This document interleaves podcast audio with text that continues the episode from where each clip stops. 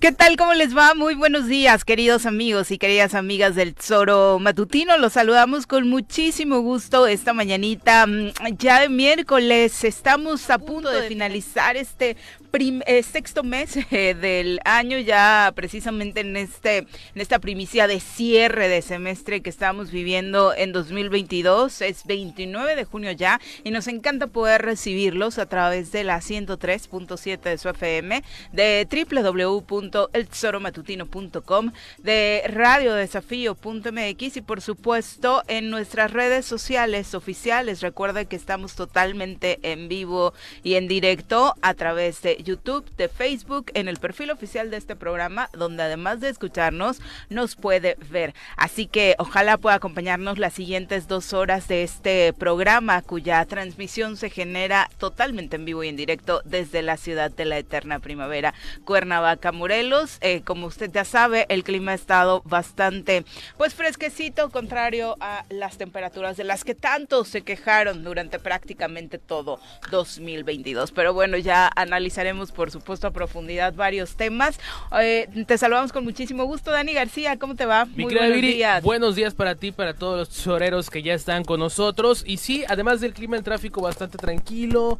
Eh, el camino para acá la emisora, todo bien. Entonces pinta para hacer un rico, rico miércoles. Ojalá, ojalá que así sea, por supuesto, dentro de los temas que estaremos compartiendo, por supuesto, está todo este asunto relacionado con la tragedia en Texas, la muerte de migrantes, que involucra, por supuesto, una buena cantidad de mexicanos y que, como lo comentábamos desde ayer, refleja la terrible situación que en temas de migración está viviendo el mundo, porque justo se combina con esto ocurrido en Melilla, España. Eh, no, no podemos permitir que los derechos humanos, el derecho a una economía normal, ¿no? A una a una economía digna para las familias en el mundo, pues por supuesto sea una realidad. Esto habla de la falta, pues, eh, de condiciones que los gobiernos de México hacia abajo no han generado, no de ahorita, sino de hace muchos años, porque es un fenómeno que se ha vivido década tras década y que parece que no hay eh, mandatario o incluso trabajo por parte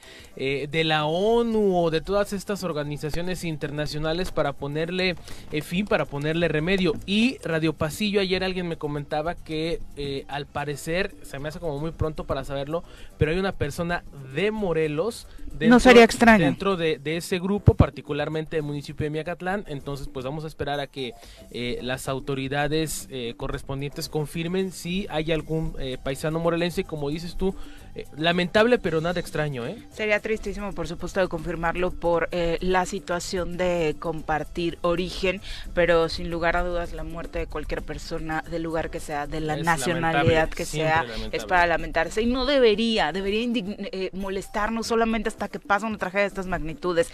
Cada muerte de un migrante que sucede en diario debería ponernos en alerta y debería indignarnos. Pero bueno, vamos a saludar a quien hoy nos acompaña en comentarios. Hoy nos acompaña un hombre con opinión crítica. Ya está con nosotros Pepe Casas. ¿Cómo te va, Pepe? Muy buenos días. Hola, ¿qué tal? Contento de estar aquí en la cabina. Un saludo a todos los choreros y choreras. Feliz de este miércoles, ya el último de este mes. Y bueno, eh, con toda la actitud, con toda la emoción para disfrutar este día. Perfecto. Pepe Montes, muy buenos días. Hola, ¿Cómo te va? ¿qué tal? Viri, Dani. Pepe. ¿Cómo estás? Buenos días. Tocayo. Pepe y Pepe, ya no sé a cuál de los dos. Es como los, como los miércoles. Pepe al cuadrado. Pepe al cuadrado. bueno, terrible. Huitzilac también es un municipio que como prácticamente todo Morelos tiene una pues situación migratoria compleja. Eh, sí, mira, pero es el estado de Morelos. El estado de Morelos tiene una gran cantidad de, de personas que están trabajando en Estados Unidos. He tenido la fortuna de eh, algunas veces viajar a Estados Unidos y soy muy curioso. Y he encontrado gente de Puebla, de Morelos.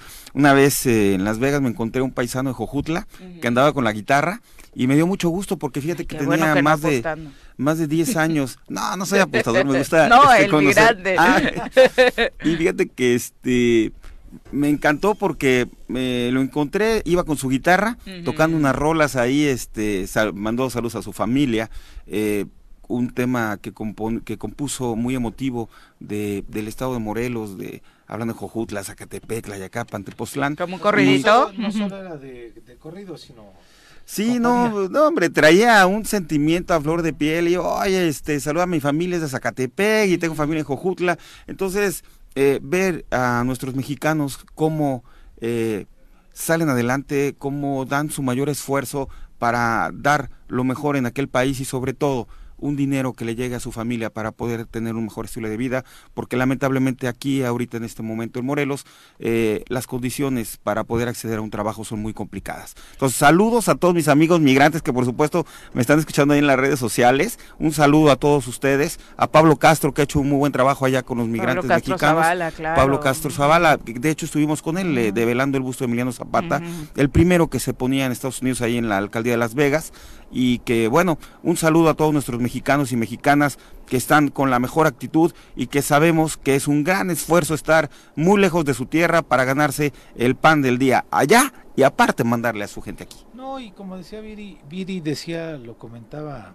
ayer, antier, eh, la gran mayoría de nosotros sabemos y conocemos de gente que está haciendo su esfuerzo desde los Estados Unidos, ¿no?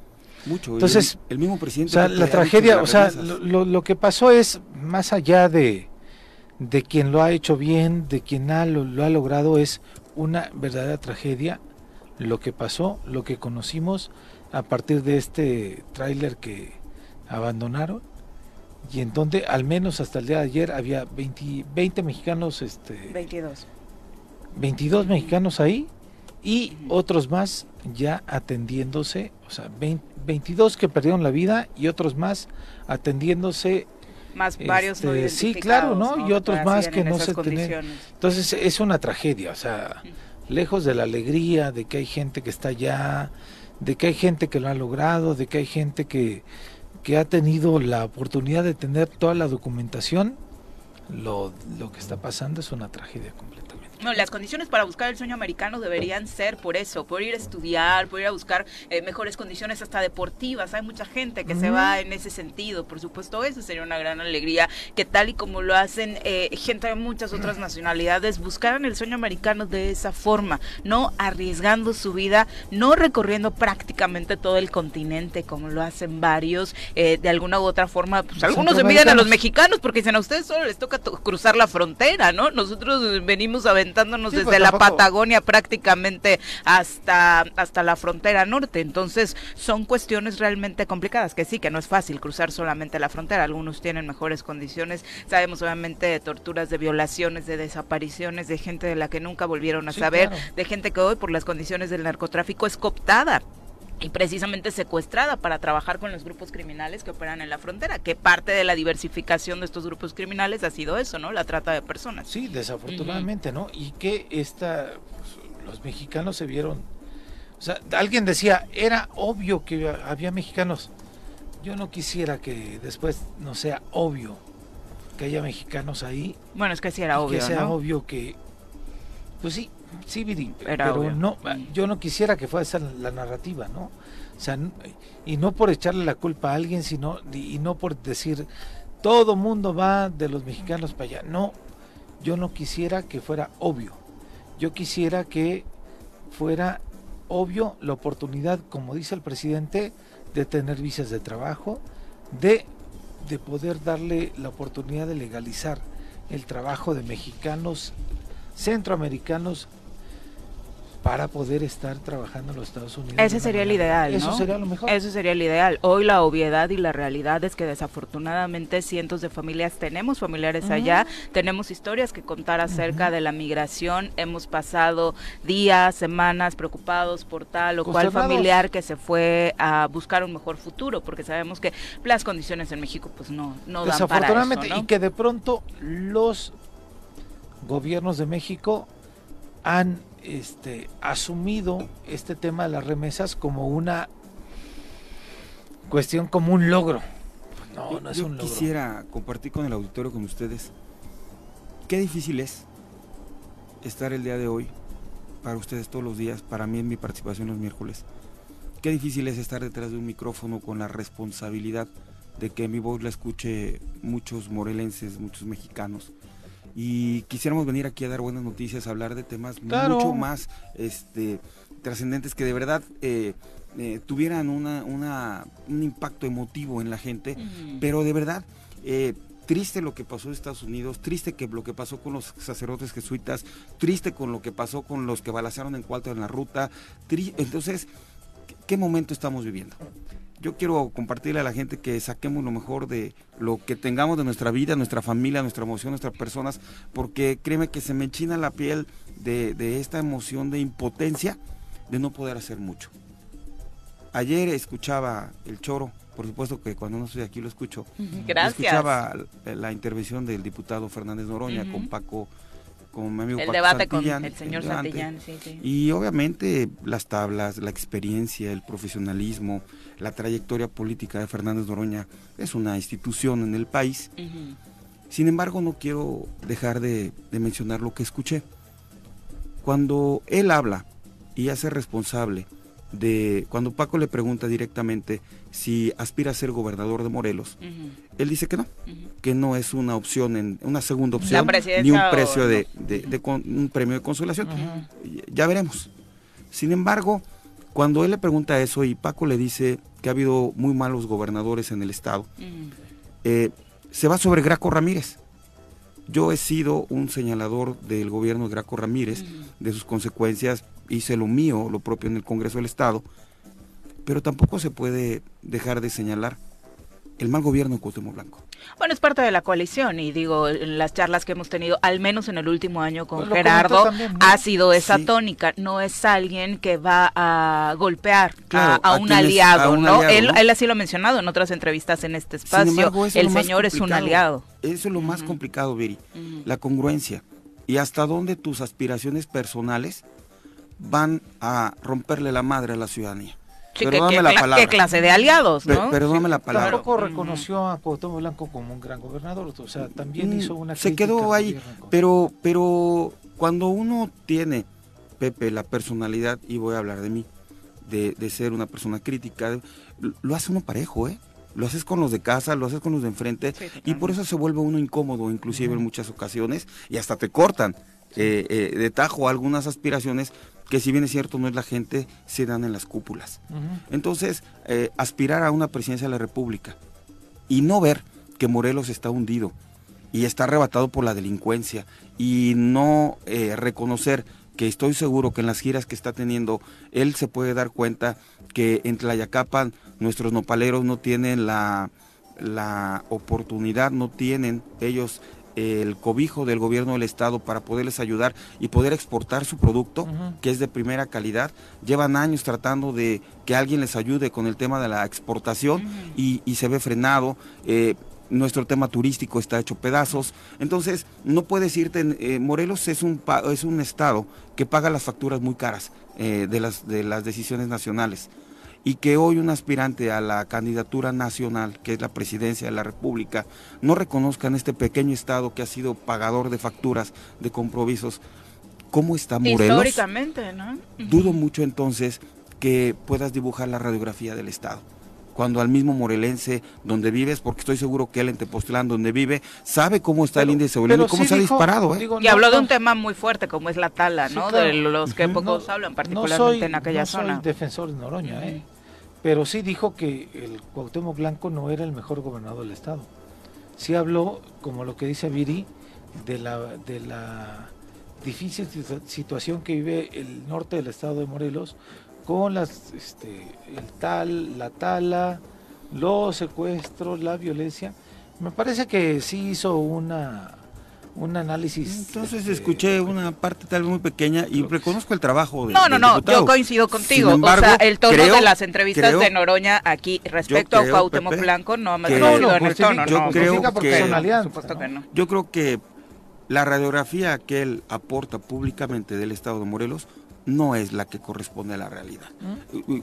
lo dejo ahí. Del gobernador, ¿no? Del, estado de Morelos seguramente creo que sí es un nombre conocedor. Ah, Reflejó dos o tres problemas que creo que sí hablan de un conocimiento real del estado, porque como bien dices, pues ya casi son tres años, ¿no? De la pandemia y él estaba ya desde un poquito antes yendo y viniendo a Tepoztlán, después se queda permanente aquí, todo el, el, confinamiento se lo aventó en Tepoztlán, desde ahí, bueno, mucha gente de hecho se hizo su fan a través de los lives que hacía, los amigos que hacía en sus redes sociales, que son muy populares, por cierto, ¿eh? pero eh, lo cierto es que sí, eh, ese hombre duro, ese hombre crítico que conocemos en la personalidad de Fernández Noroña, no lo refleja cuando se pone en la mesa el nombre de Cuauhtémoc Blanco, ¿no? ¿no? O sea, ayer sí dijo, no es el mejor gobernador, Ayer se dijo, cuando recorro el estado de Morelos, la gente de Morelos no reconoce en Cuauhtémoc Blanco un buen funcionario público.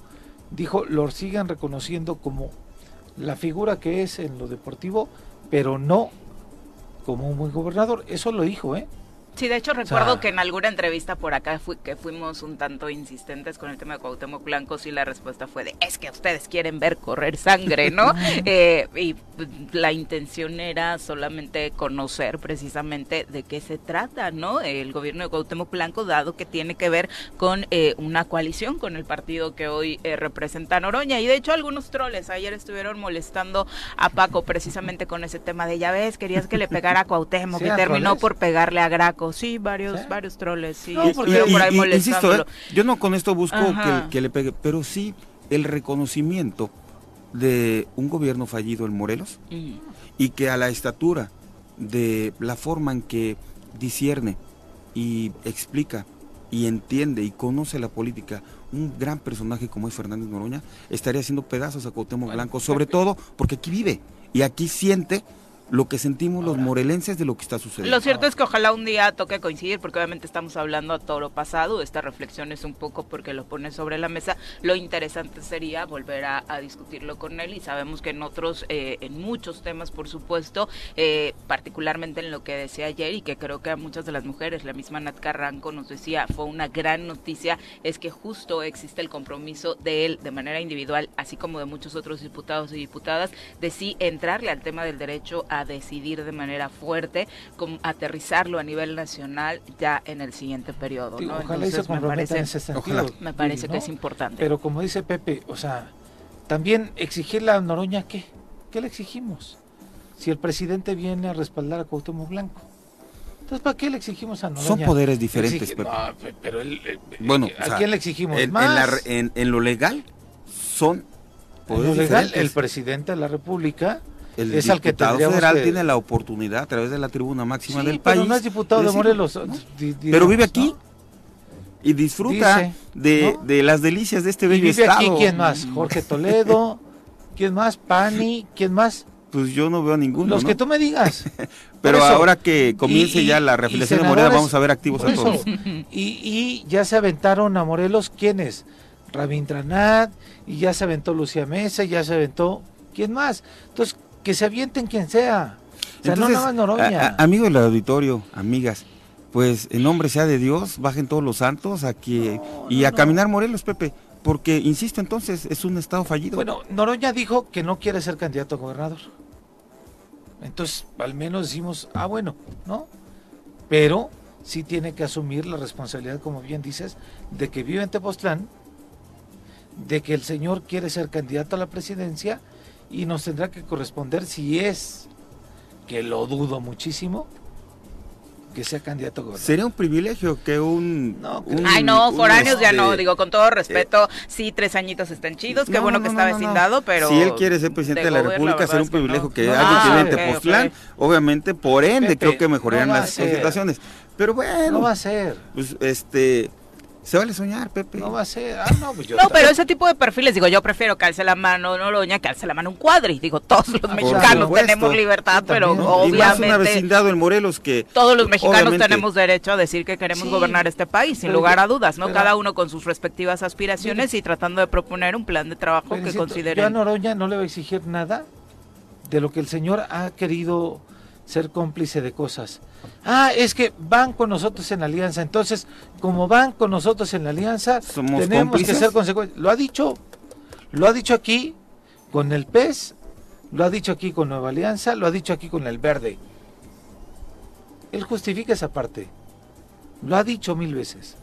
Lo ha dicho aquí en, en este, en este foro con Juanjo, con Viri, conmigo ha dicho, son este, han estado ahí. Ah, pues bueno, es su visión. Bueno, pues invitamos a nuestros ciudadanos y ciudadanas morelenses en esas reuniones. Mm. Si no lo conoce, pues que le hagan ver la situación de cómo está siendo uno asaltado en la ruta, cómo está siendo uno asaltado en sus, en sus pertenencias, el estado que se está viviendo. Bueno, pero esa exigencia no es para Noroña, esa exigencia es para el gobernador. Me refiero, esa, exigencia le toca 100% al, a Cuauhtémoc y a, este Pero como ciudadano y como, como autoridad, te vuelves eh, una persona que recibe las quejas y, y las molestias de la ciudadanía. La ciudadanía no ve si eres regidor, si eres presidente municipal, si eres diputado local, federal, y la ciudadanía no sabe cuáles son las facultades y las atribuciones de cada quien. Yo creo que lo que es... vota con conciencia. Sí, Pepe, pero quien camina en una banqueta, quien está... Eh, le pide servicios públicos a un diputado cuando no le toca, ¿no? O sea, sí, por supuesto, la gente conocer, Conocer cuál es el problema del Estado, del municipio donde caminas, es una obligación de cualquier servidor claro, Se representes el poder que representes es tu obligación. Tienes una obligación. pequeña. Ah, bueno, ok, no es mi responsabilidad, lo hago como diputado federal y lo, lo conduzco a la autoridad competente que sería el gobernador, el presidente municipal, el secretario, porque él tiene esa facultad, más siendo federal y tiene acceso a mucha más información y a muchas más instituciones por el grado jerárquico que la Constitución le marca. Eso esperaríamos, un manotazo de ese tamaño le vendría muy bien a Morelos, pero tiene razón. Viene la visita presidencial, y lo que esperamos los morelenses que haya por lo menos un jalón de orejas, pues hay apapacho y hay abrazo. No hay. Mucho abrazo, mucho abrazo. No quería dejar ahí que opinen. E insisto, este, ojalá coincida la siguiente entrevista contigo, para que le puedas ah. resolver, puedas resolver tus dudas con Gerardo. Son las 7.24, vamos a pausa, regresamos con más. Lo que el calendario marca para hoy miércoles 29 de junio, el Santoral Católico indica que hoy es la fiesta de San Pedro y San Pablo. Además, un día como hoy, pero de 1613, un incendio destruye el Teatro Globe de Londres, en el que estrenaba sus obras William Shakespeare. Además, en 1900 se crea la Fundación Nobel, que otorga desde el año siguiente los premios que llevan su nombre. Y en 1973 fracasa un intento de golpe de Estado contra el presidente chileno Salvador Allende, conocido como el tanquetazo. Fallece en él una veintena de personas. Por hoy es todo lo que el calendario marca. Continúa con nosotros que ya regresa el choro matutino. Nuestros héroes vuelven al choro después del corte.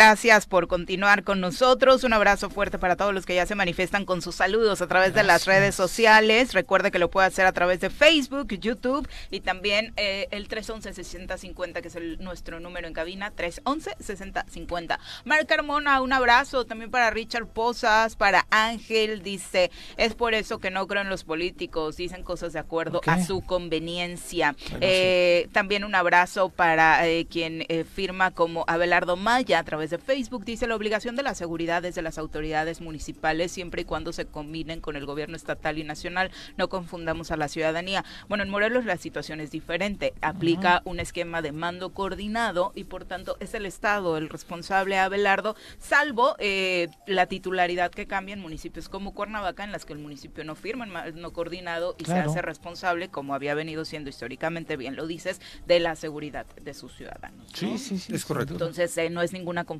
a la gente eh, y de hecho, pues sí, ayer mismo Noroña hacía esta diferenciación, ¿no? De pronto no hablamos de que Guanajuato amanece todos los días con más de una decena de asesinatos diarios. Eh, es una crisis de seguridad muy fuerte la que se está viviendo y de pronto, por supuesto, que el reclamo principal es al gobierno federal que tiene una estrategia nacional de seguridad, pero ¿dónde está el reclamo para esos alcaldes guanajuatenses, ese gobierno guanajuatense panista, decía Noroña, que también debe dar una respuesta eh, precisamente a la ciudadanía? Sí, terrible, terrible la situación en Guanajuato y es cierto, poco se habla, ¿no? Noroña hace un señalamiento ayer de que el fiscal de Guanajuato 20 años. iba a cumplir 20 años, pero el fiscal tampoco tiene que ver con un tema de los asesinatos, el fiscal tiene que ver con la investigación de, no la prevención de.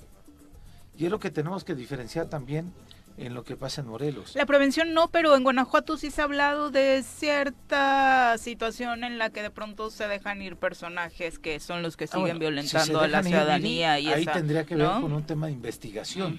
Donde está involucrada la, la fiscalía. La prevención se tiene que hacer desde es el Estado. La Comisión Estatal de Seguridad. Allá sí con los municipios, porque no tiene precisamente que ver con, el Estado. Pero sí hay, hay estados, no eh, necesariamente donde se vive como en Morelos, donde los fiscales sí dejan mucho, mucho que desear, ¿no? Eh, Luis Enrique Telles dice, lo que le viene a Morel, lo que le viene bien a Morelos no son jalones de orejas. Eh, la verdad es que Blanco no tiene obligaciones ni responsabilidades porque pues el señor López Obrador no permite que se le toque con el pétalo de una rosa. Dice, a Blanco no hay que exigirle nada, hay que sacarlo del Estado, obligarle a renunciar. No ha asumido ninguna obligación ni responsabilidad desde que llegó.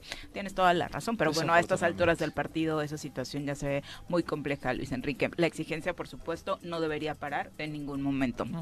Luis Ortiz Salgado dice, eh, y coincido, dice, tampoco por ser oriundo de Morelos quiere decir que han cumplido eh, como se debe. y desde mi punto de vista, ni cuadre, ni cuadre ni Noroña eh, alzando la mano para presidente se ven bien. Bueno, sin duda.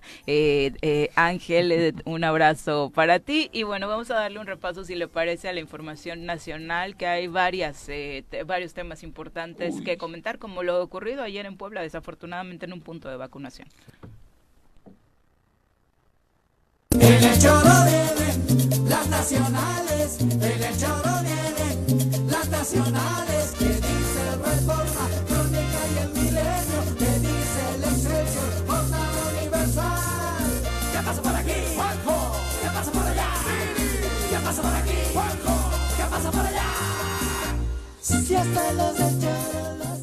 usted disculpe esas pausas que de pronto hace la computadora, anda medio alcoholizada. Eh, un ataque armado en un centro de salud de Puebla ha dejado este martes dos niños y dos adultos heridos. La balacera se registró en una sede de vacunación infantil en la colonia Francisco y Madero de la capital del estado, mientras decenas de familias se encontraban formadas. La Secretaría de Seguridad Ciudadana ha informado que la agresión estaba dirigida contra un sujeto que se encontraba justo en ese momento cercano al punto de vacunación donde como era obviedad había filas y filas. Se realizaron detonaciones de arma de fuego de forma directa en contra de esta persona que ya está identificada, según se lee en el comunicado oficial de gobierno. Los lesionados fueron atendidos por protección civil y se encuentran fuera de peligro afortunadamente. Y es que ayer en Puebla arrancaba la inmunización contra el COVID-19 de niños de 5 a 11 años, tema que arrancó en Morelos desde el pasado lunes. Decenas de menores aguardaban junto a sus padres en una larga fila en uno de los centros médicos. Alrededor de las 12 del mediodía, las balas rompieron la espera. En las imágenes que son terribles, sobre todo porque vemos de nueva cuenta a niños y niñas involucrados, se observa a decenas de personas tiradas contra el suelo, madres tratando de proteger a sus hijos e hijas y también al personal de salud, pues prácticamente tirado en el suelo. En uno de los videos se escucha a un trabajador eh, de la Secretaría de Salud preguntar eh, desesperadamente si todos estaban bien eh, y tratando de tranquilizar a la gente después de este tema. Obviamente muchos se fueron, pasó un buen rato para que se empezara a pues, poner la vacuna a quienes decidieron esperar, pero es una de estas escenas terribles que siguen sucediendo en el país y que desafortunadamente pues no le dejan más que pues, desafortunadamente traumas, ¿no? A quienes lo viven y particularmente pues este asunto de las infancias involucradas. Pero ¿cuál es la solución que está proponiendo el PRI para esto? Su dirigente nacional, Alejandro Moreno, eh, pues está involucrado, ahorita vamos con ese punto, en una nueva exhibición de audios, pero para contrarrestar un poco esto que llama el ataques infundados, habló de que los ciudadanos deberíamos tener armas para defendernos, para acabar con esta situación que ha dejado al país en medio de la inseguridad y obviamente para no tener mayores problemas, la solución según Alejandro Moreno y será propuesta del PRI, eh, también así lo anunció, aunque después salieron varias voces de su mismo partido oponiéndose, sería que los ciudadanos tuvieran la opción de armarse para proteger su vida y la de sus hijos. Escuchemos. Qué inteligente.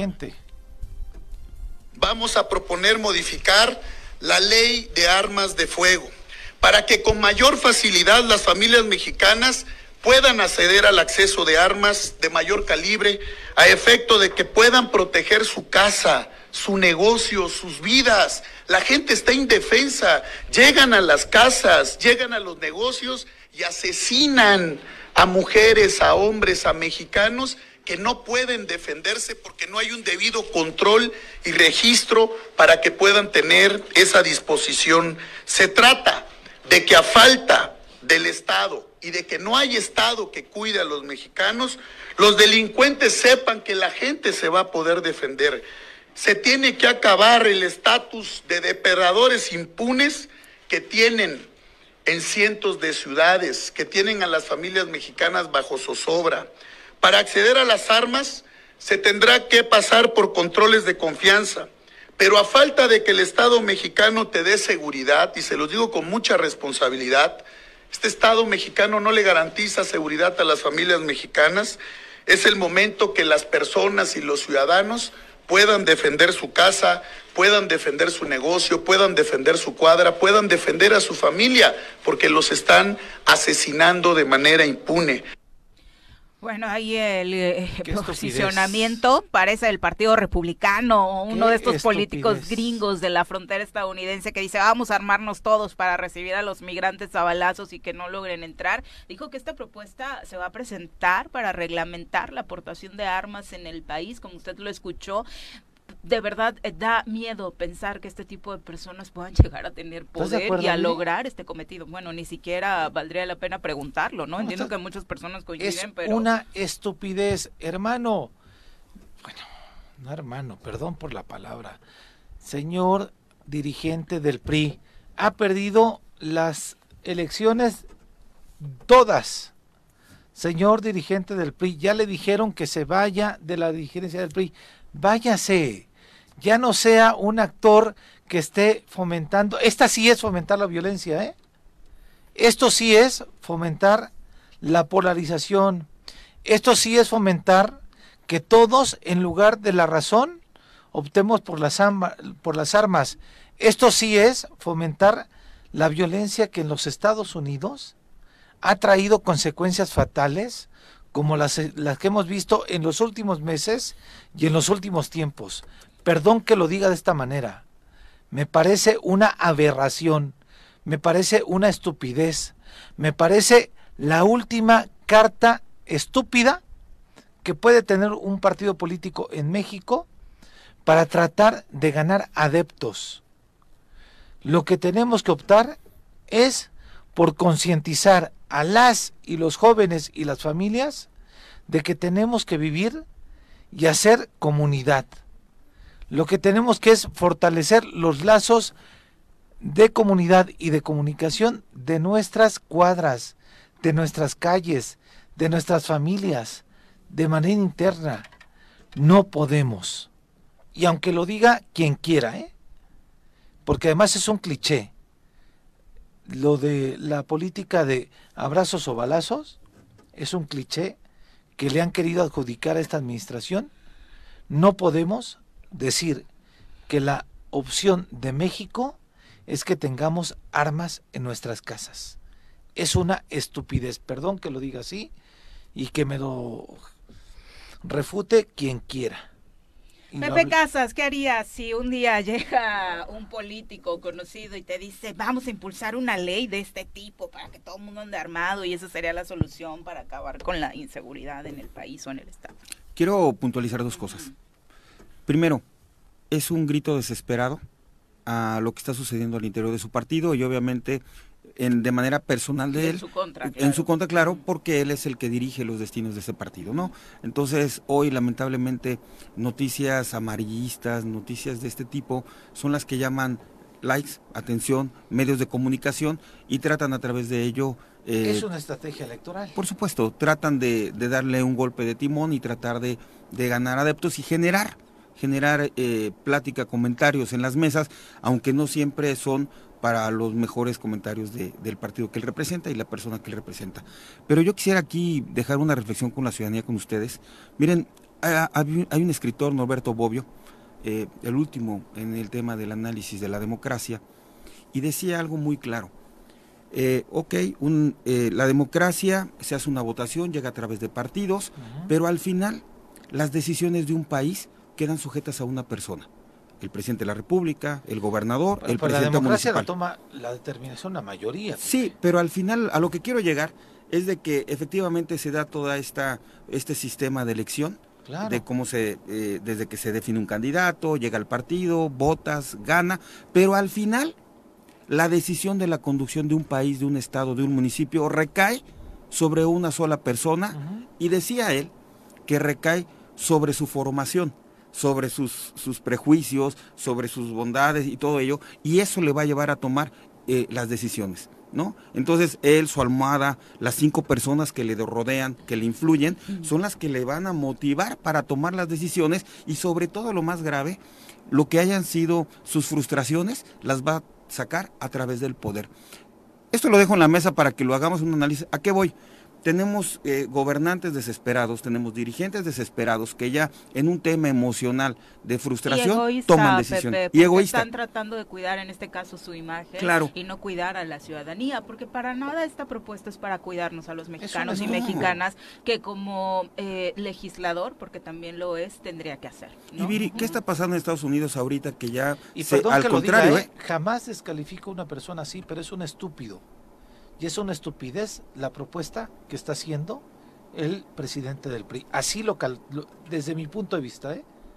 Alguien me dirá lo que sea, pero es una estupidez. Y mira que he vivido violencia, y mira que personalmente he vivido amenazas, y mira que lo que sea. Es una estupidez lo que está haciendo el dirigente. Estamos viendo en los últimos momentos decisiones estúpidas.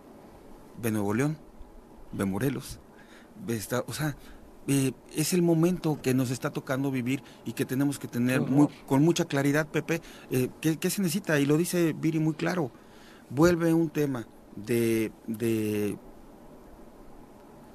ponderar, ponderar tus intereses personales sobre el interés común. Por, por querer legitimar su dirigencia. Y me vale la que me trajo, ¿eh? Sí, porque además lo, siempre quedamos al final la ciudadanía, o sea, esto es para defender la imagen del delito. Justo ayer se filtraban nuevos audios en relación con eh, este pago en cash, en efectivo, eh, a Televisa, de dónde sale todo este efectivo en temporadas electorales, en dónde está el reporte de este dinero gastado en campaña, que por supuesto meritaría una sanción para él y para el partido como dirigente y para contrarrestar todo esto que se ha estado filtrando y que no ha podido negar es su voz, son audios que confirman de alguna u otra forma toda la corrupción que ha rodeado su dirigencia.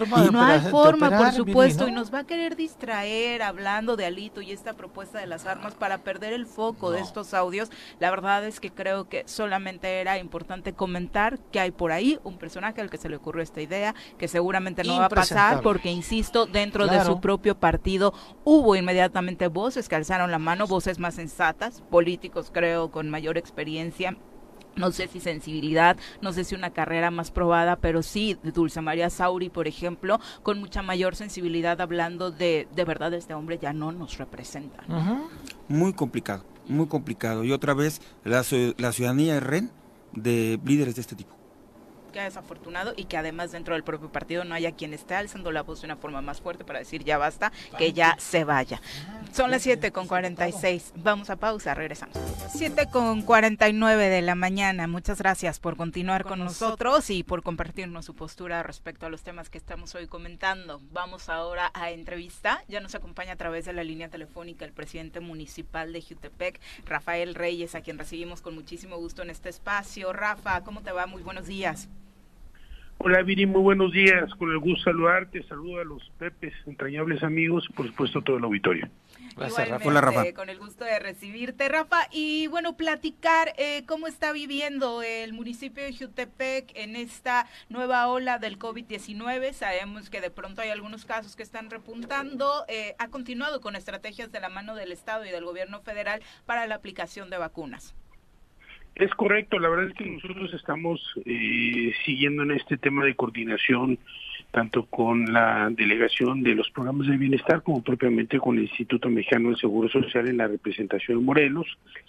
Y, efectivamente el día de antier se estuvieron aplicando vacunas, 34 mil vacunas, si no me recuerdo, fueron las que se aplicaron.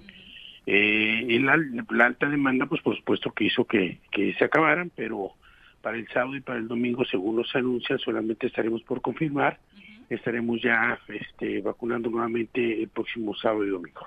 Esa es una buena noticia, sobre todo para la insistencia que tuvieron, eh, obviamente muy entendida, padres y madres de familia en torno a la vacunación de menores de edad.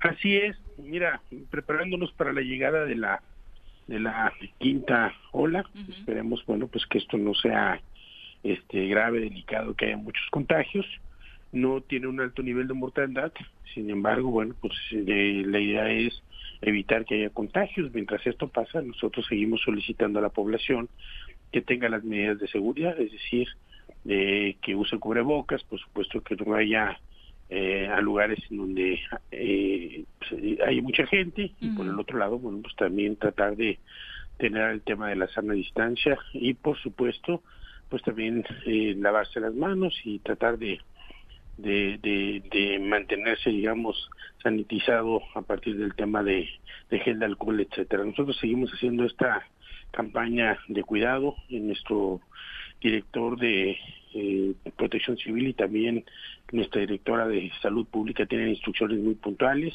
Estamos, por supuesto, haciendo una alta recomendación sobre todas las escuelas y, y bueno, pues esperemos que esto sea eh, un, tema solamente pasajero y que tengamos la menor cantidad de contagiados, arriba de 100 contagiados son los que nos reportan 140 si no me recuerdo en el último corte y bueno pues estamos tratando de generar las condiciones para evitar que esta oleada no, no termine desencadenando en, en más contagios. Y no confiarnos porque de pronto no hay tantos decesos, no hay tantas hospitalizaciones y parece ser que el COVID ya perdió fuerza, pero las afectaciones a la salud siguen siendo complicadas según avanza el tiempo de quienes se contagiaron en las primeras etapas.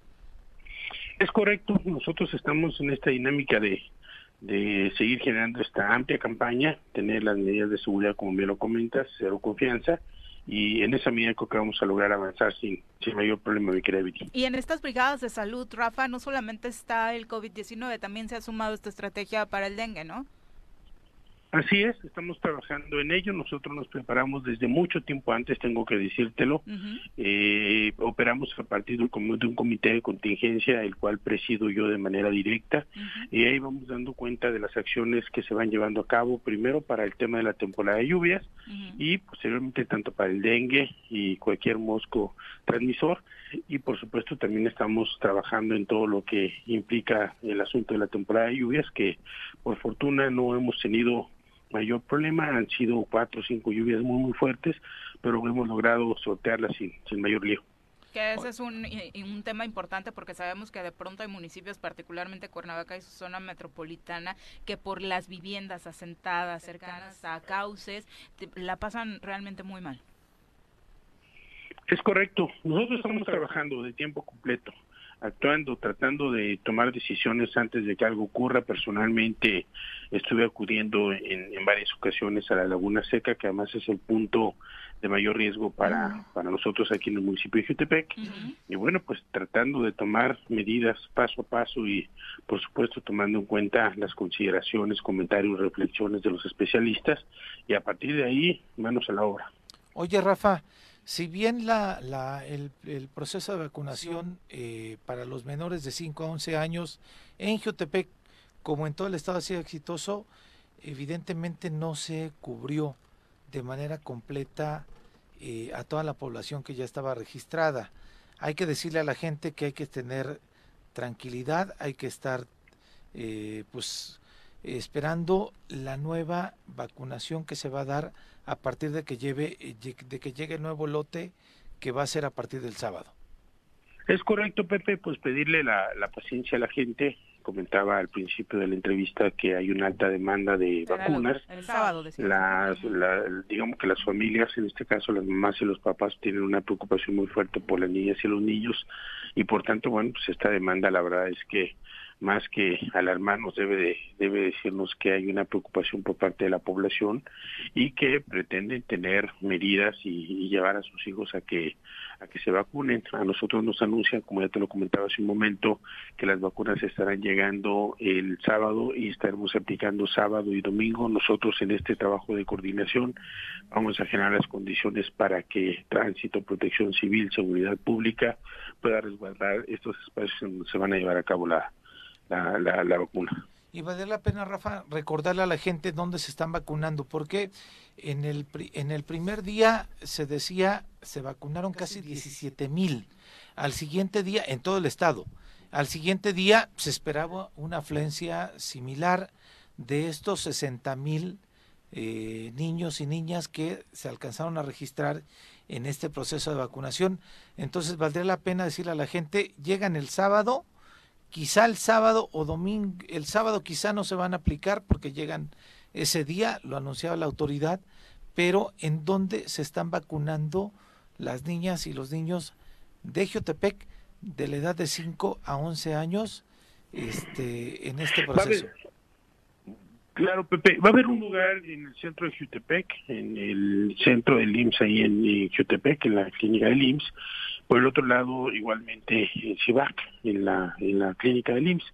Solamente estaremos esperando a ver si no hay condiciones de poder poner algunos otros, otros lugares y nosotros lo estaremos anunciando el día viernes una vez que nos ha confirmado cuántas vacunas llegan, en cuántos y en qué lugares estarán puestos para que a partir de la página y por supuesto a través de los medios de comunicación hacerles saber a la gente desde el mismo viernes cuáles van a ser los puntos en donde estarán aplicando las vacunas. Aquí por supuesto está el espacio abierto para estarle informando a la población de Jutepec sin problema. Rafa, eh, buenos días reconocerte efectivamente, si bien es cierto, las vacunas es un tema federal, al municipio le toca la coordinación y la movilidad y la disposición de los espacios para que se lleven a cabo. Reconocerte esa organización que has tenido y efectivamente se le ha brindado ese acceso a la ciudadanía, esa seguridad, para que sea eh, en el menor tiempo posible y con la mayor afluencia. Entonces, mi reconocimiento a la forma en que te has organizado, porque hemos visto lamentablemente algunos otros municipios que no, no sucede esta coordinación, esta disposición de la autoridad a darle a la gente esa seguridad, esa tranquilidad en el momento que se va a aplicar la vacuna. Gracias, Pepe, te agradezco tu reconocimiento. Me parece que es lo, lo que tenemos que hacer los presidentes municipales. Siento que primero nos tocó la mala fortuna de enfrentar una pandemia mundial que azotó, por supuesto, a la humanidad entera. Y lo menos que podríamos hacer nosotros como funcionarios públicos es seguir poniendo un granito de arena para que eh, la gente pueda acudir, se lleven a cabo el tema de, de vacunas, generar las condiciones de coordinación. Le agradecemos, por supuesto, tanto a los representantes de los programas de bienestar como propiamente del IMSS aquí en Morelos, con quienes hemos venido teniendo un extraordinario vínculo. Y, y aquí la idea fundamental es seguir trabajando a favor de la gente. La sociedad espera mucho de nosotros. Por supuesto, nunca va a haber unanimidad en el criterio de evaluación sobre, sobre lo que hacemos, pero siempre con un ánimo creciente y, y echados para adelante porque no tenemos, no tenemos de otra. Hoy requerimos espacios de solidaridad y seguir haciendo trabajos de comunidad. Tenemos que construir la comunidad y el tejido social a partir de acciones concretas que nos lleven, primero, a tener eh, salud, a que los niños vayan a la escuela, los niños y las niñas, a que la gente, bueno, pues tenga tenga que comer, tenga empleos y tocamos todas las puertas, aunque no es un asunto que nos toque meramente a nosotros. Consideramos que tenemos que seguir abonando y construyendo y también trabajando todos los días para tratar de resolver el asunto de la seguridad, que además creo que son los ejes que constituyen el tema de la paz y la, y la tranquilidad de las familias. Oye, Rafa, has estado muy contento por los resultados que ha dado el alcoholímetro. Cuéntanos. Sí, mira, en el tema del alcoholímetro siempre, siempre va a haber eh, un, digamos, una crítica. hay quienes de los borrachitos, ¿no? De los borrachitos irresponsables. claro, mira, en ninguna parte del mundo, en ninguna es altamente no no es altamente sancionado el asunto. Es decir en ninguna parte no existe una sanción tan tan grande no este por por conducir en estado de ebriedad en todos los espacios en todos los lugares en todos los países en todas las ciudades del mundo pues evidentemente se castiga fuertemente el tema de manejar en estado de ebriedad. Nosotros hemos logrado disminuir, si bien es cierto que se ha causado cierto malestar en algunos en algunos sectores, sobre todo la gente que pues sale a fiestas y dice, bueno, pues cómo, cómo nos detienen, nos sancionan, este, nos multan, pero esto nos ha esto nos ha generado una disminución de prácticamente el 70% de accidentes en el, en el Paso que además, tengo que decirte, es la avenida más grande que, que tenemos, pues yo me, me atrevería a decir, en toda la zona metropolitana después después del Paso Express. Sí, la conexión que obviamente representa esta vía es importantísima y qué bueno que compartes la cifra con la ciudadanía para que en efecto sea medible el, resultado, que una estrategia de este tipo puede dar, ¿no? Porque de pronto es mucho discurso, pero están ahí los números que reflejan que se están salvando vidas a través de estos métodos. Anteriormente, ustedes recorrieron el, el, el con agua por ahí de las 12, una, dos, tres, cuatro meses de las 11 de la noche, era permanente el tema de los accidentes. Nosotros pusimos el alcoholímetro no a partir, como mucha gente lo considera, de un asunto de recaudación, sino de un tema de gravedad. Algún día yo por ahí de tipo once y media, doce de la noche, en camino pasó con un agua, vi como un, conductor bueno, se fue a estrellar contra el puente en Tejalpa. Afortunadamente no le pasó nada, entiendo que fueron lesiones y una este un problema de tabique ahí que se fracturó, pero pero como esos hay muchos accidentes y siempre manejar en estado de ebriedad no solamente pone en riesgo las vidas de la persona que va conduciendo y las familias o los acompañantes, pone en riesgo lamentablemente a mucha gente que va transitando por ahí. Y en muchos casos si bien si, si, bien es cierto que eh, van van gentes que acaban de salir de una fiesta, también van familias que acaban de salir de una fiesta. Y en muchos momentos se ha tenido que pagar este el, tema de la pérdida de vidas humanas y por supuesto de lesiones porque los vehículos van adultos mayores, señoras embarazadas, este y, por supuesto niños, criaturitas. Nosotros lo que estamos tratando de evitar es eso. Y, fíjate que es importante lo que comentas porque esto siempre será absolutamente criticado. En este tema de del gobierno hay quienes están a favor, hay quienes están en contra, pero peor hubiera sido que el día de mañana hubiera pérdida de vidas humanas y entonces la pregunta es ¿y qué ha hecho el presidente municipal para evitar eso? Entonces nosotros estamos tratando de tomar medidas en, en, esta acción de generar mayor tranquilidad en las familias y que puedan transitar sin mayor problema. Yo creo que lo estamos logrando.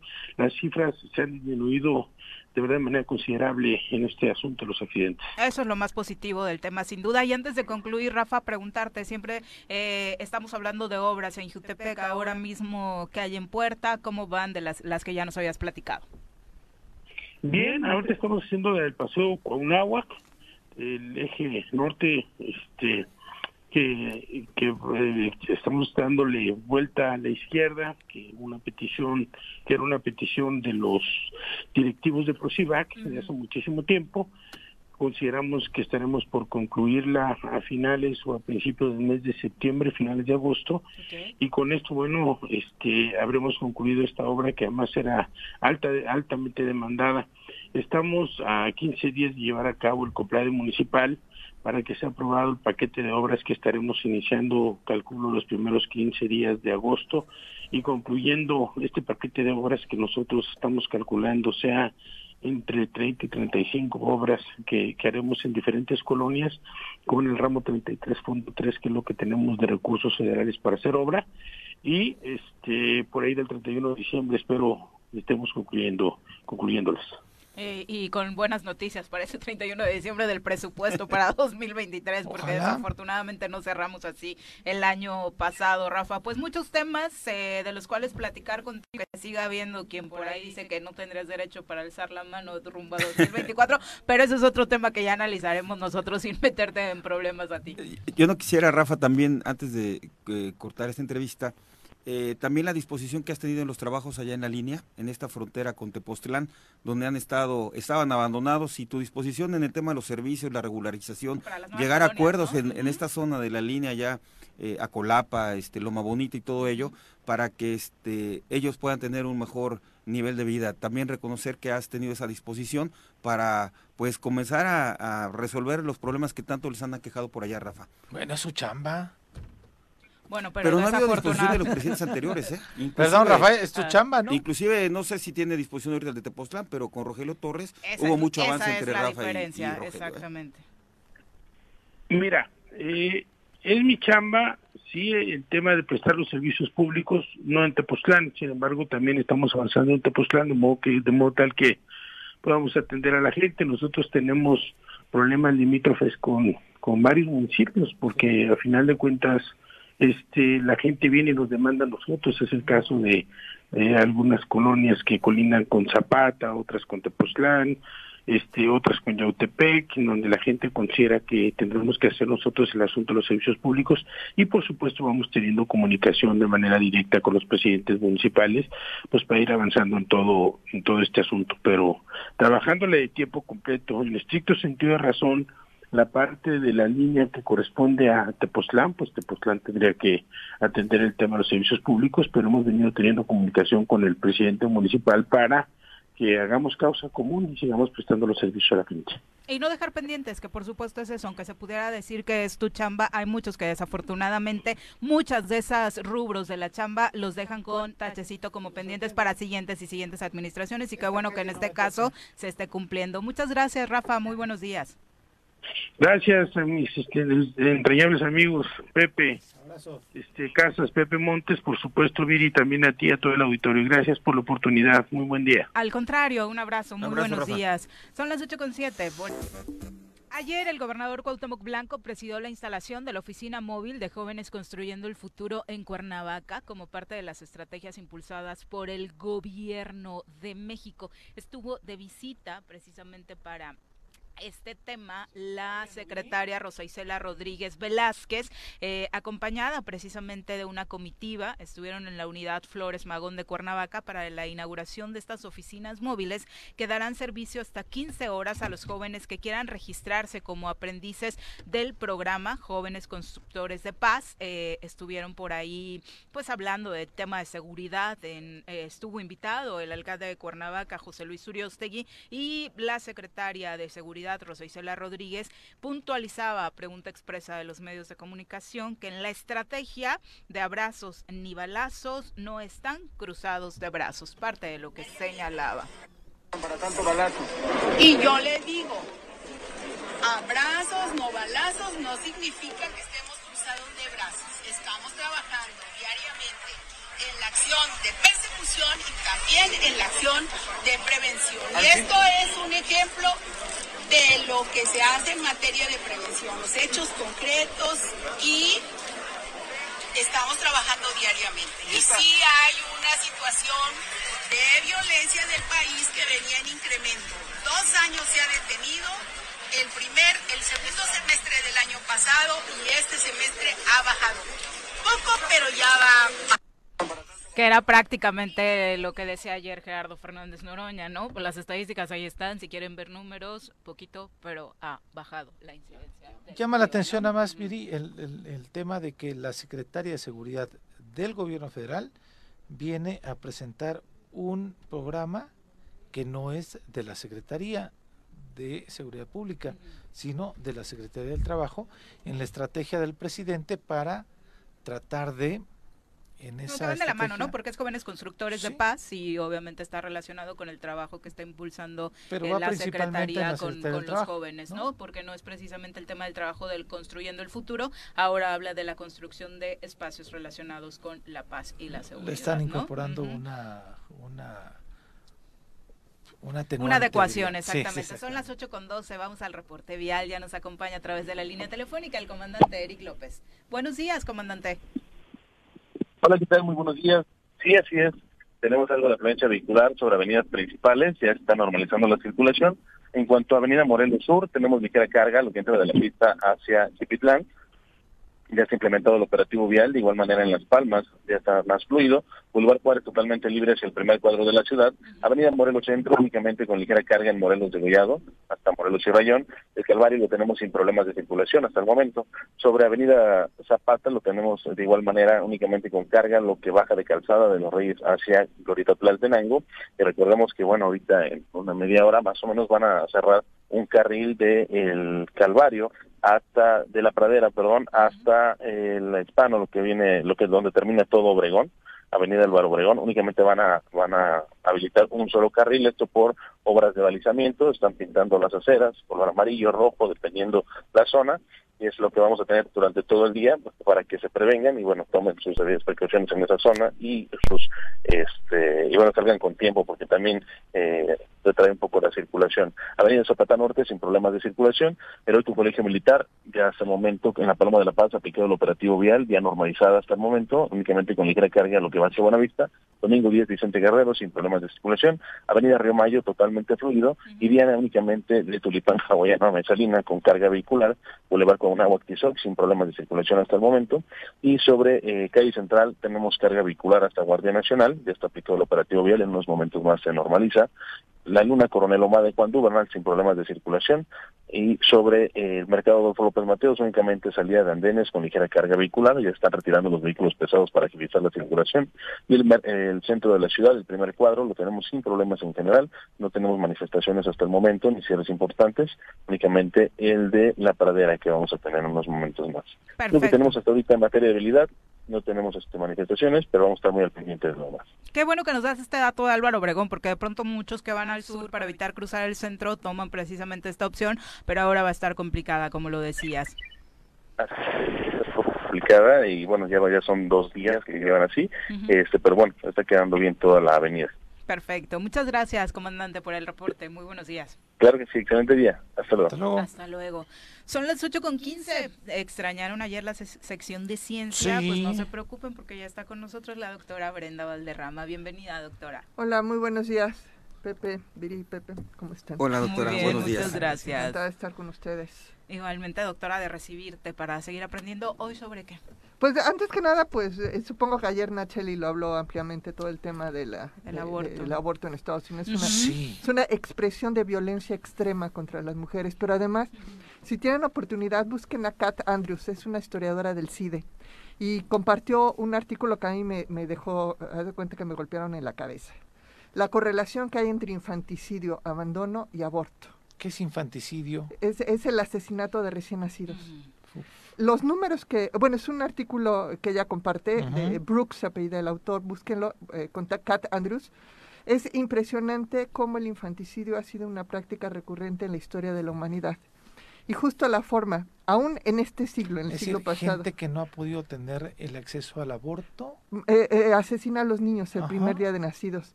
Y es una cosa tremenda, inclusive ha sido una práctica aceptada durante muchos milenios. Recuérdense que realmente nosotros tenemos muy poco tiempo de estas prácticas modernas, 100 años, 120, ¿no? La humanidad en su historia ha recurrido de manera uh, general al infanticidio para controlar. Lugares donde se encontraban enterrados de manera permanente cuerpos, ¿no? Que prácticamente... No, entonces a mí realmente eso me cambió la perspectiva. No, no, nunca he sido, eh, eh, nunca he estado puesta al aborto como una práctica sanitaria. Sin embargo, eh, después de haber visto esos datos, sí creo que hay que replantearnos fuertemente la forma como estamos procesando el tema de, despenalización del aborto, pero sobre todo cómo estamos protegiendo a las adolescentes. Porque una de las conclusiones es que son las madres adolescentes sin pareja las que más recurren no solamente al aborto, sino al infanticidio, aún en tiempos modernos, aún en países eh, civilizados. Desarrollados. Estamos hablando de Estados Unidos. Canadá, sí, y, y, pues si queremos proteger a las adolescentes tenemos que evitar todas las expresiones de violencia, y la penalización del aborto es una expresión de violencia contra precisamente este grupo de mujeres. Sabes, doctora, que yo, yo comentaba, porque además son estadísticas que conozco, hace dos, tres, tres años, para eh, tres, cuatro años, mejor dicho, para, para documentarlo así, había, hay un programa de becas en el Instituto de Educación Básica del Estado que viene al recurso federal, donde existían 600 chicas, adolescentes, estudiantes de secundaria, que estaban en esa, en esa situación de becarias por tener asuntos, por tener el tema de embarazo eh, eh, en esa edad de adolescentes. Estoy hablando de chicas de secundaria.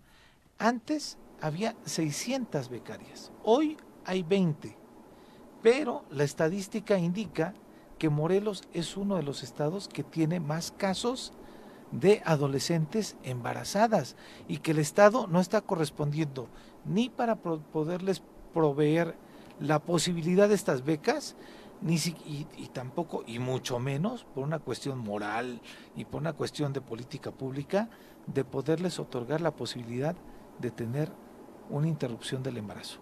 Exactamente, eso es lo más grave porque en la desesperación estas chicas, te digo porque eso dicen las estadísticas, recurren al infanticidio, lo cual es eh, todavía más, todavía y por mucho más eh, de este, eh, lamentable.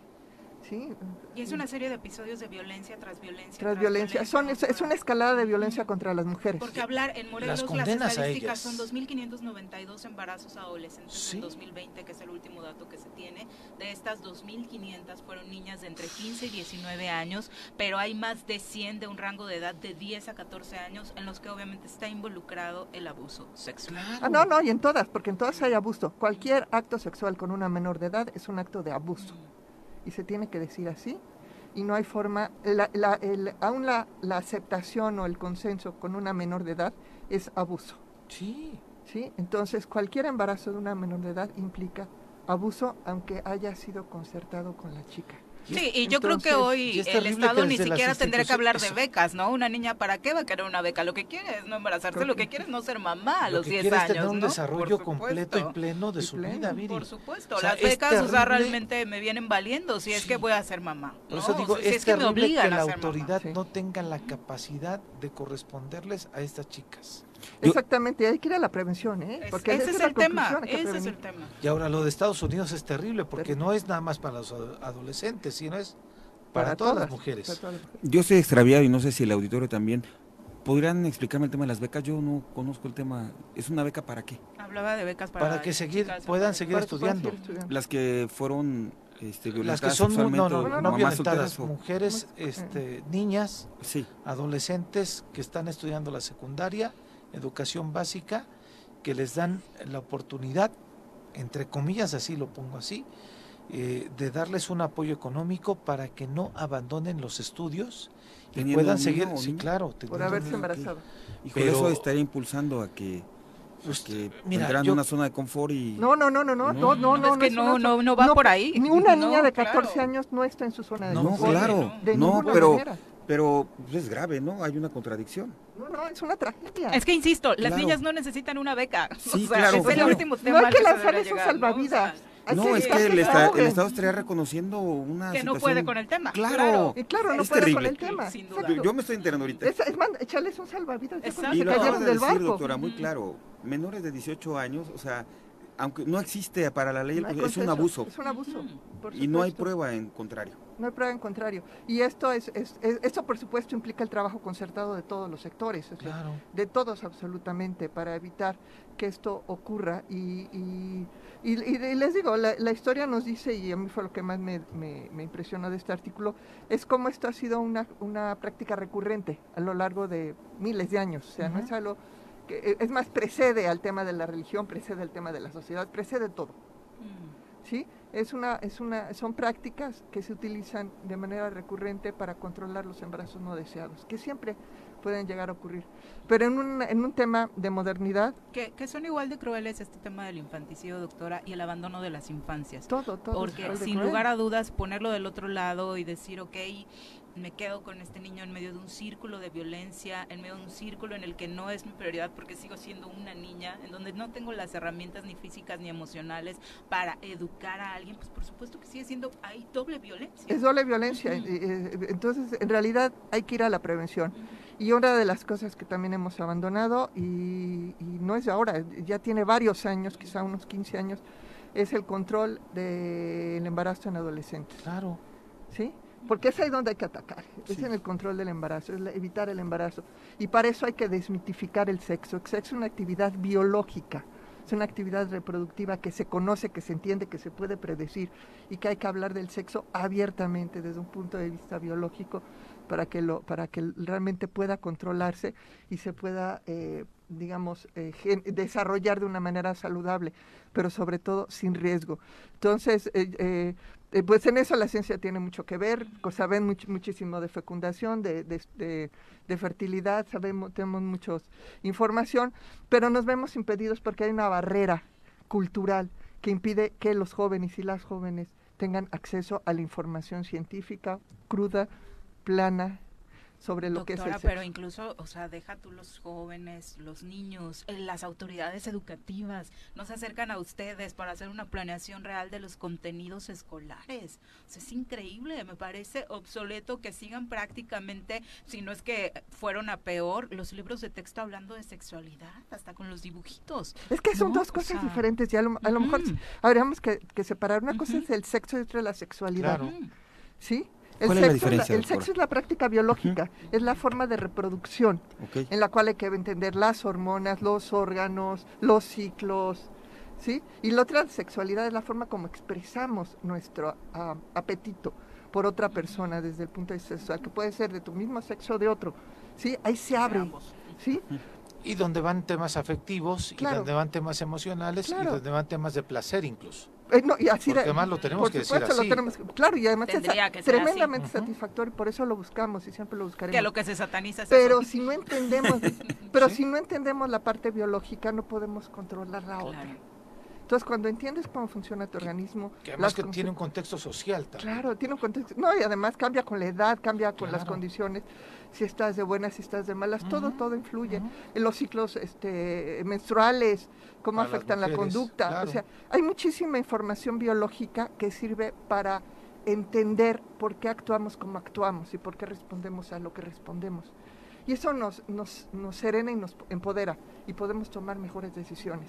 Y el tomar decisiones reproductivas implica entender los dos aspectos, el sexual y el de la sexualidad. La, la, la determinación de la Suprema Corte de Justicia de los Estados Unidos con relación específicamente al tema del aborto, ¿te parece un retroceso? Es retrógrado, por supuesto, y además va a violentar justo a quienes más querían proteger, que era al producto de la concepción. Y que la realidad es que hay esta parte que tú dices, infanticidio.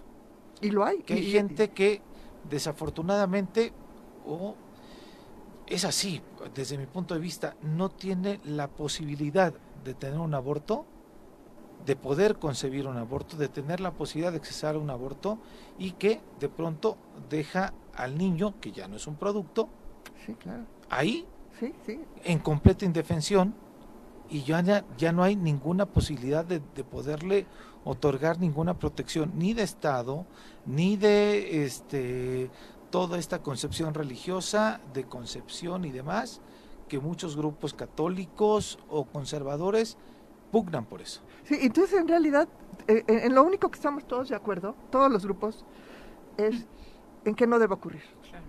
¿Sí? Y para que no ocurra, tenemos que prevenir. Y para prevenir tenemos que educar.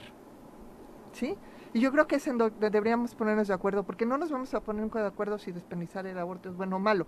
Y a lo mejor no es la discusión, ¿sí? A lo mejor tenemos que ver cómo evitar que esa decisión se tenga que tomar. Y vámonos de atrás.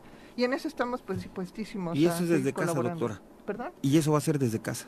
y en todo, todo influye, los medios Papás, de mamás comunicación, que nos están escuchando, háblenle a sus hijos, a sus hijas de sexo, de sexualidad. pero en casa porque de si no, ¿no? Porque parece que papá y mamá creen que no hablando de sexo en casa no va, a pasar, ¿no? Pues, así como le invertimos en las redes sociales, hay mucha información al respecto, cómo hablarles a los niños de acuerdo a la edad de este tema, para evitar, porque si no lo haces tu papá, si no lo haces tu mamá, lo va a hacer un tercero y lo va a hacer con un, un interés muy diferente a querer este, ayudar a tu hijo. O, en el morbo, Pepe, o en, en, el tratar de buscar información, encuentras información que no es la adecuada. Y estamos encontrando chicos, al menos desde que yo me acuerdo, en Morelos, desde los 14 años, hay adolescentes que ya ejercen su sexualidad de manera libre y no responsable. Y mientras más información tengan, mejores Mucho mejor. y en materia de prevención, y no solamente de embarazo, ¿no? de todo, prevención de, transmisión Tenemos un repunte tremendo de VIH, se suspendieron las campañas informativas sobre VIH. El uso del condón. El uso de condón ya este no es una cosa que se promueva abiertamente. Eh, entonces es, es muy importante que retomemos el rumbo si queremos realmente solucionar el problema de fondo, no nada más superficialmente. Y, no es un tema de, de coartar la, la libertad. al contrario, es expresarla. Exacto. Se está coartando al no dar información. De manera responsable y rica, a gusto. ¿Qué dice la comunidad científica estadounidense, doctora? Este, eh, en general hay una gran oposición en los sectores más progresistas. Hay una división muy fuerte, la misma división que vemos en todos los sentidos. Eh, eh, entre los estados más progresistas y los estados más conservadores, que es justo donde viene ahorita el punto de quiebre, o porque lo que hicieron fue realmente quitar el amparo constitucional a la práctica del aborto, pero lo dejaron a los estados, entonces se va a dividir en dos. Y eso pues va a ahondar todavía más una brecha que va a tener consecuencias, eh, sobre todo en las próximas elecciones en Estados Unidos. Muchas gracias por acompañarnos. Doctora. Al contrario, encantada. Muy buenos días. Y qué buen tema. Richard Posas dice, se tiene que retomar eh, todo tipo de programas de prevención de embarazo de menores eh, de edad, como se hacía en instituciones educativas públicas y privadas en antaño. No sé si se hacía, Richard, realmente un programa intensivo, al menos en mi generación. Yo no ah, recuerdo, la verdad. Mayor que no, entonces, eh, pero tendría que actualizarse sin lugar a dudas este tema y es por ahí, ¿no? En las escuelas, por supuesto, se puede hacer un trabajo muy, importante. Son las 8.30, regresamos. A la mañana, gracias por continuar con nosotros. Vamos a darle un repaso al ámbito económico con nuestro experto Gerardo Valencia. 500 del súper, 200 del agua, 350 del teléfono, 400 del gas, la colegiatura de los niños y falta el pago de las tarjetas. ¿Y ahora quién podrá ayudarme?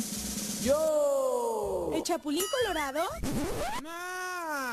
Defendiendo tu economía, los mejores tips y asesorías.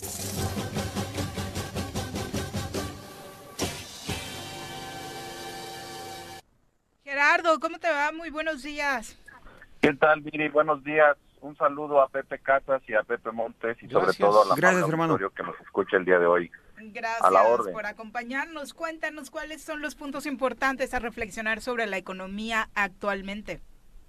Pues, con mucho gusto, Viri. Bueno, primero recomendarle a la sociedad y sobre todo a las familias que el tema de la inflación, denominado estanflación como fenómeno económico, aún no se ha vivido lo más fuerte.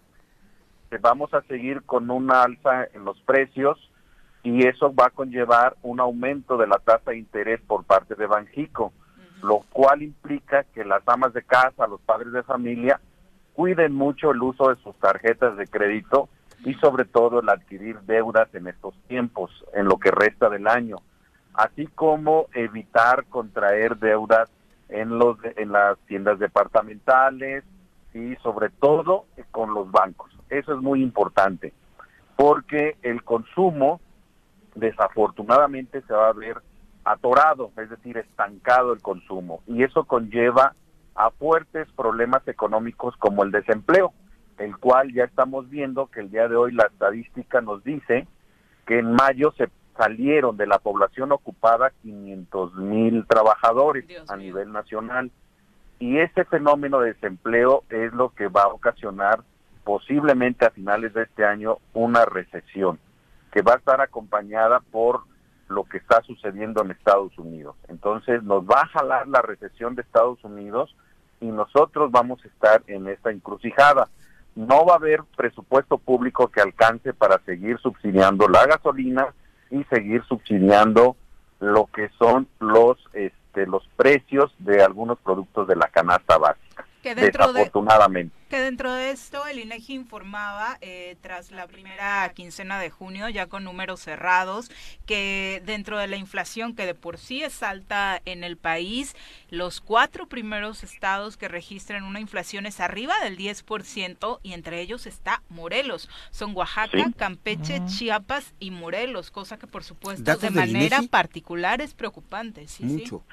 Claro que sí, Viri, y no olvidemos algo muy importante, que cuando la parte económica en casa, en los municipios, en el estado, no funciona o tiene problemas para realizar lo pertinente para dar la oportunidad de generar bienestar, se empieza a deteriorar el tejido social más aún de, lo que estamos viviendo.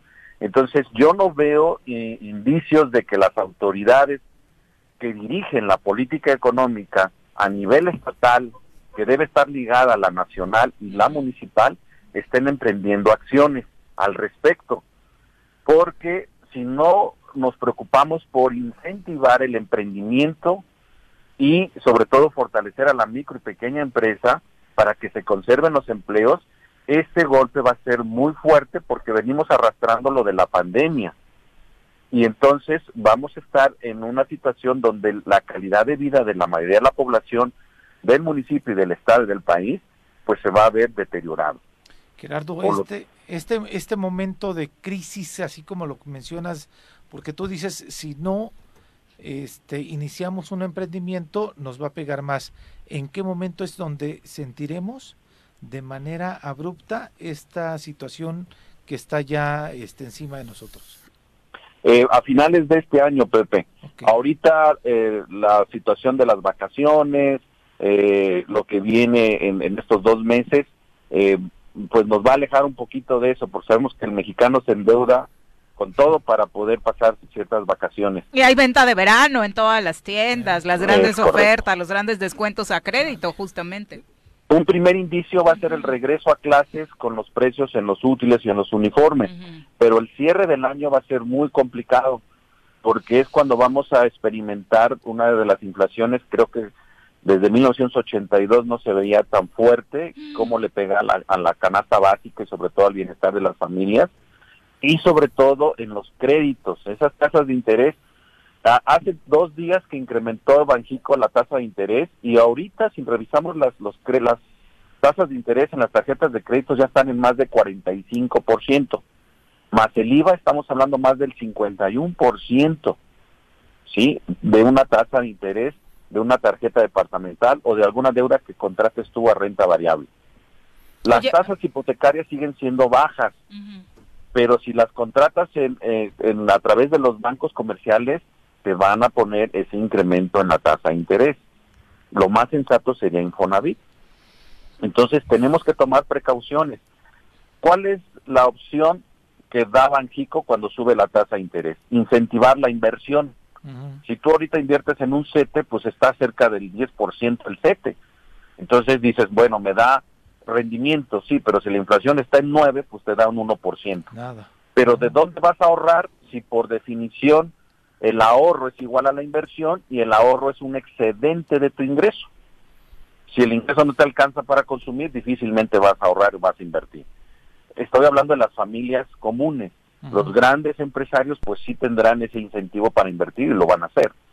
Pero la mayor parte este, y el grueso de la población difícilmente ahorrarán o invertirán porque lo que están ingresando no les alcanza. Aquí nos gusta aterrizar toda esta información que nos das en un contexto nacional, eh, global, a lo que sucede en casa, lo que sucede en nuestro bolsillo, Gerardo. Y en medio de la pandemia han surgido muchos de estos gurús, algunos sin calidad moral, eh, desde mi punto de vista, como Ricardo Salinas Pliego, por ejemplo, con este discurso de el pobre es pobre porque quiere, si no tienes chambas porque no te levantas temprano y no sales a buscar. No siempre, y menos en un país como México, tiene que ver con el ánimo con el que te despiertes encontrar o no trabajo. La situación lo acabas de decir, lo dicen los números, es bien complicada. Es complicado y yo puedo estar muy animado y muy motivado, pero en una economía libre y de mercado, cuando no te alcanza el salario mínimo para más de cinco artículos de la canasta básica y el salario mínimo profesional. Mire, esto es espantoso. Un profesionista que estudió su maestría y hasta doctorado en una universidad no le pagan más de 500 pesos el día si es de tiempo completo, no le pagan más de 150 pesos la hora y estamos hablando que la Target hoy día en, en Estados Unidos te está pagando 25 dólares la hora. No, pero además yo quiero este, abonar, vi Gerardo Pepe, que no nada más esa persona que quiere buscar trabajo, también el empresario, el microempresario que quiere iniciar un negocio ahorita, se viene abajo, no hay ventas, no hay no hay no hay circulante. Entonces, yo sí quisiera retomar Pero también esos gurús te echan la culpa de, "Ay, es que no te capacitaste para ser emprendedor", ¿no? Y todo lo relacionas con eso. No, es, muy complicado iniciar ahorita en estos tiempos un negocio, sin embargo, pues hay que hay que tratar de, de salir adelante y no bajar ese ánimo. Pero yo sí quiero retomar lo que está diciendo Gerardo. Ojo, amigos y amigas, si tienes la oportunidad en los próximos tres, cuatro meses poner al día tus tarjetas de crédito, hazlo, porque si no, Gerardo, estos, estos créditos van a ser impagables. Claro, y, luego recuerden que los intereses moratorios se componen diario, es decir, eh, más del 15 o 20% diario y es una deuda de tres mil, cinco mil pesos en, en uno, un mes y medio, dos, se va hasta 10 mil pesos y se vuelve impagable, como bien lo indicas, y las, eh, las expectativas para por lo menos el cierre del año y el semestre que viene no son tan alentadoras. Y no es porque queramos ser pesimistas, simplemente porque no se está fortaleciendo como debiera en los municipios y en los estados el aparato productivo. Eso es importante. Si no se fortalece a quienes generan los bienes y servicios, difícilmente tendremos la reactivación del consumo que pueda sustentar un crecimiento como se esperaba del 4%. Y no va a haber dinero público que alcance para mantener a la ciudadanía. ¿eh? Porque los estados también están endeudados, ¿no? Claro, por eso es importante eh, que nos está escuchando, si hay funcionarios que se acerquen a las universidades, porque ahí se investiga, ahí se dice cómo se puede en el corto, y mediano y largo plazo seguir yo no veo desde hace más de cinco años que el choro matutino me ha dado la oportunidad. Llevas con ese eslogan todos estos años, sí, que se acerquen, que se acerquen los, los regidores, los diputados, los presidentes municipales, el propio gobernador a universidades. Pides mucho, hermano. ¿Sí? No, no. y es nada más tocar la puerta, es más tocar la puerta y créanme que no les va a tocar, no les va a gastar ni un peso. Y además de que es gratis, ahí saben más que ustedes, señores políticos, en esta materia y van a tener la mejor asesoría del mundo para que incluso a ustedes y a los propios eh, lugares que gobiernan les vaya mejor. en temas de la canasta básica, eh, la inflación, también lo reportan estos datos del INEGI al corte de la primera semana de junio, es el pollo el que más subió, Gerardo. ¿Hubo alguna condición en particular que provocara esto? Y la papa también. El pollo eh, tiene que ver con la O sea que ahorita pollito con papas mm, en ningún hogar mexicano. Nada. Y recuerden, y recuerden que en este país hay una empresa que monopoliza la, la, comercialización del pollo. Y, y mucho pollo se importa. Exacto. Sí, o sea, no desafortunadamente no alcanzamos a cubrir la producción nacional el consumo nacional. Entonces importamos y eso eh, a raíz de que se está debilitando el, el peso, sigue depreciándose, desafortunadamente cuesta más importar. Y Bachoco es muy sencillo, con que un día detenga 1% o 2% su producción, eso manipula los precios en el mercado. Claro. Bueno, pues ahí está. Eh, ¿Y la papa? ¿Hubo alguna condición en el campo mexicano con los productores que provocara esto? La producción, la escasa producción de ese tubérculo. Okay. Así como otros granos y como en su momento el jitomate también. Perfecto. Por eso es importante incentivar la producción, es lo que va a ayudar a amortiguar la inflación. Exacto, el apoyo al campo que es importantísimo y que no debió parar nunca. Muchas gracias Gerardo por este panorama.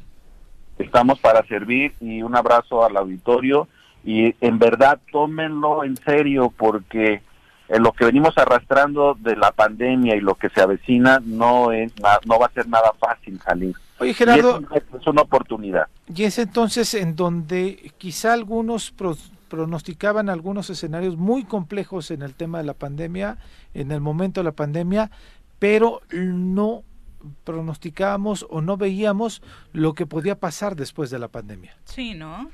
Es correcto, no no se tenía esa expectativa de, eh, de este escenario. Ah, pero es que después de un año parada la economía, Gerardo, era obvio que eso iba a suceder, ¿no?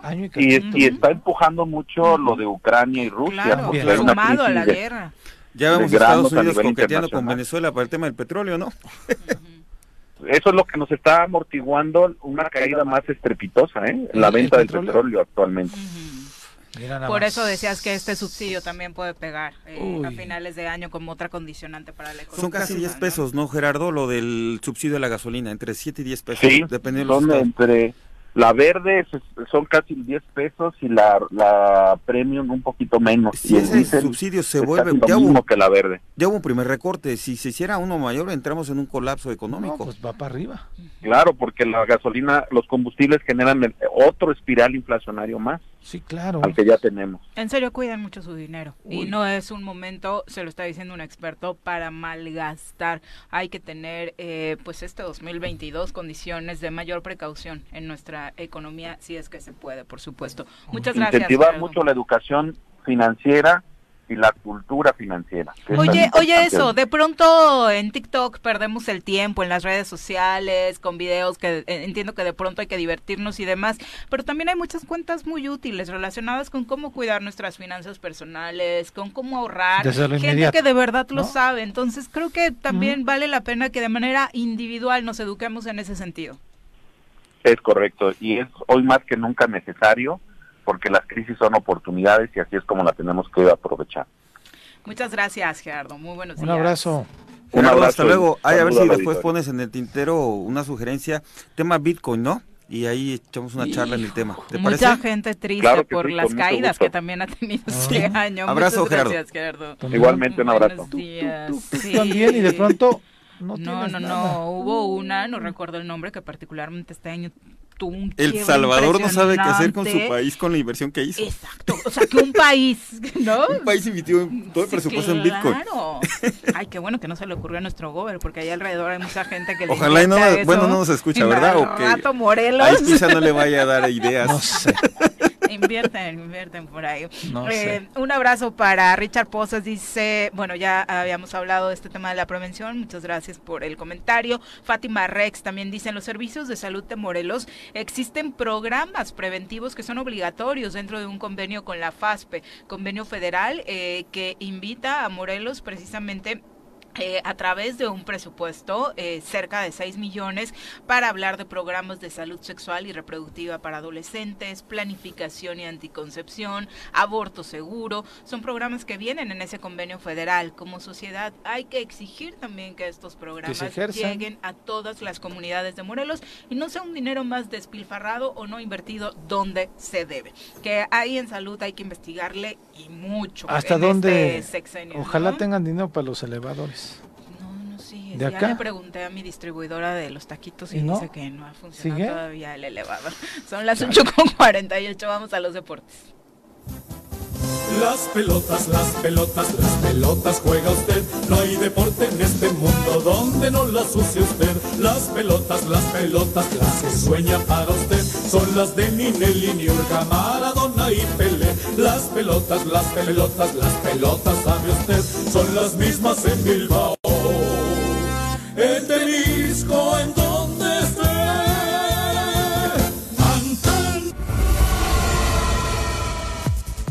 Qué milagro, Bruno. No nos habías contestado, andas desaparecido, te fuiste de fiesta con el Gulit Peña o qué onda.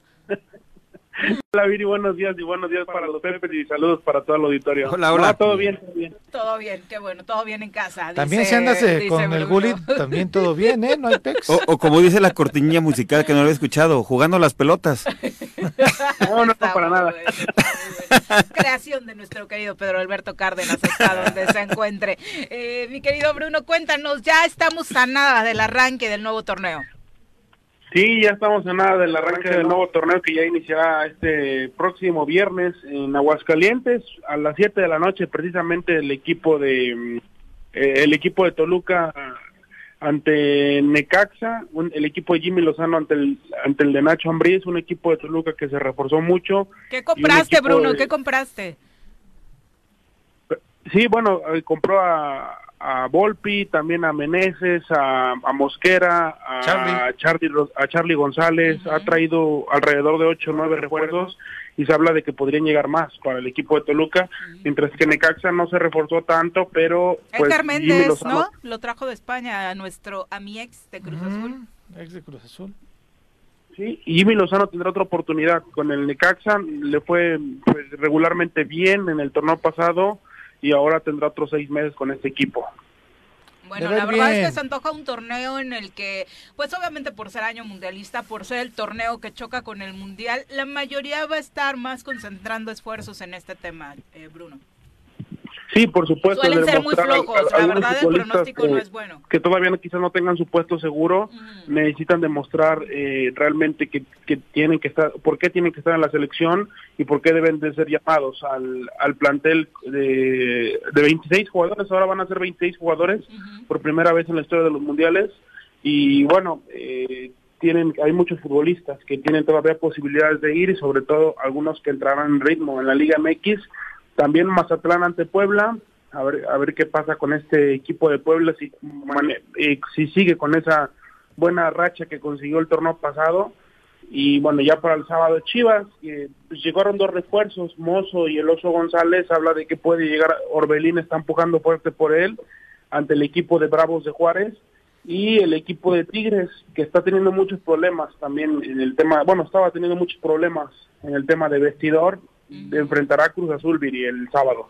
Exacto, que trae muchas presentaciones Cruz Azul. Y ahora que hablas de Tigres, regularmente hablamos mal de algunos jugadores por el ego y los desplantes un poco en la cancha, pero me parece que una palomita muy, muy grande a, a Guiñac, a Nahuel Guzmán particularmente, porque se han sumado a este esfuerzo de participar con donación de artículos personales, playeras y demás, para que las chicas de Gallos Femenil, del equipo femenil de Querétaro, pueda rifarlas y hacerse de un presupuesto que les permita solventar gastos, porque desafortunadamente en una liga profesional como es la Liga MX femenil, no les están pagando, tienen adeudos muy fuertes con ellas y la verdad es que la están pasando muy mal.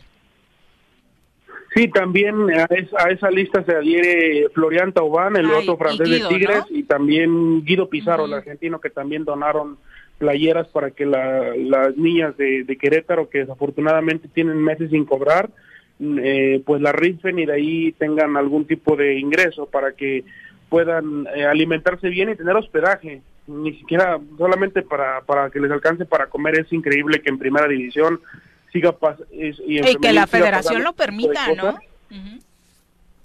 Sí, también en el equipo de Bravos de Juárez eh, representa, en la varonil representa alrededor, en, seis futbolistas, representa alrededor de cinco meses de, de adeudos. Está todavía con el problema de que no podría arrancar el torneo, aunque bueno, es la Liga MX y todo puede pasar.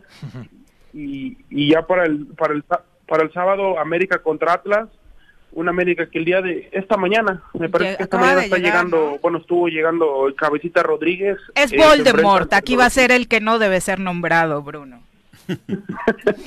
bueno, está llegando al aeropuerto y ya para ponerse en forma con las Águilas del la América ante los rojinegros del Atlas le toca abrir contra el contra el campeón, contra el bicampeón del fútbol mexicano. Y bueno, y, ya para el domingo seguramente no jugará Jonathan, ¿no?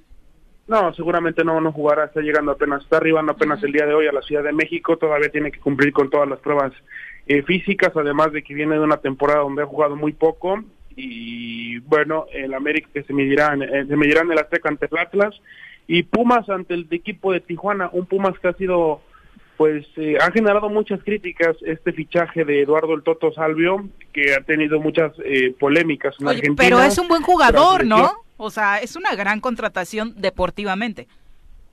Sí, deportivamente creo que, bueno, le puede aportar mucho al equipo de Pumas, 31 años, pero fuera de la cancha no ha representado eh, las mejores actitudes. Toto Salvio eh, ha tenido muchos escándalos, eh, muchas lesiones, intentó atropellar a su, ex, a su expareja. Es un jugador que no sé si, si le venga también a Pumas en cuanto a la indisciplina y sobre todo por lo que representa la, la seriedad de la institución.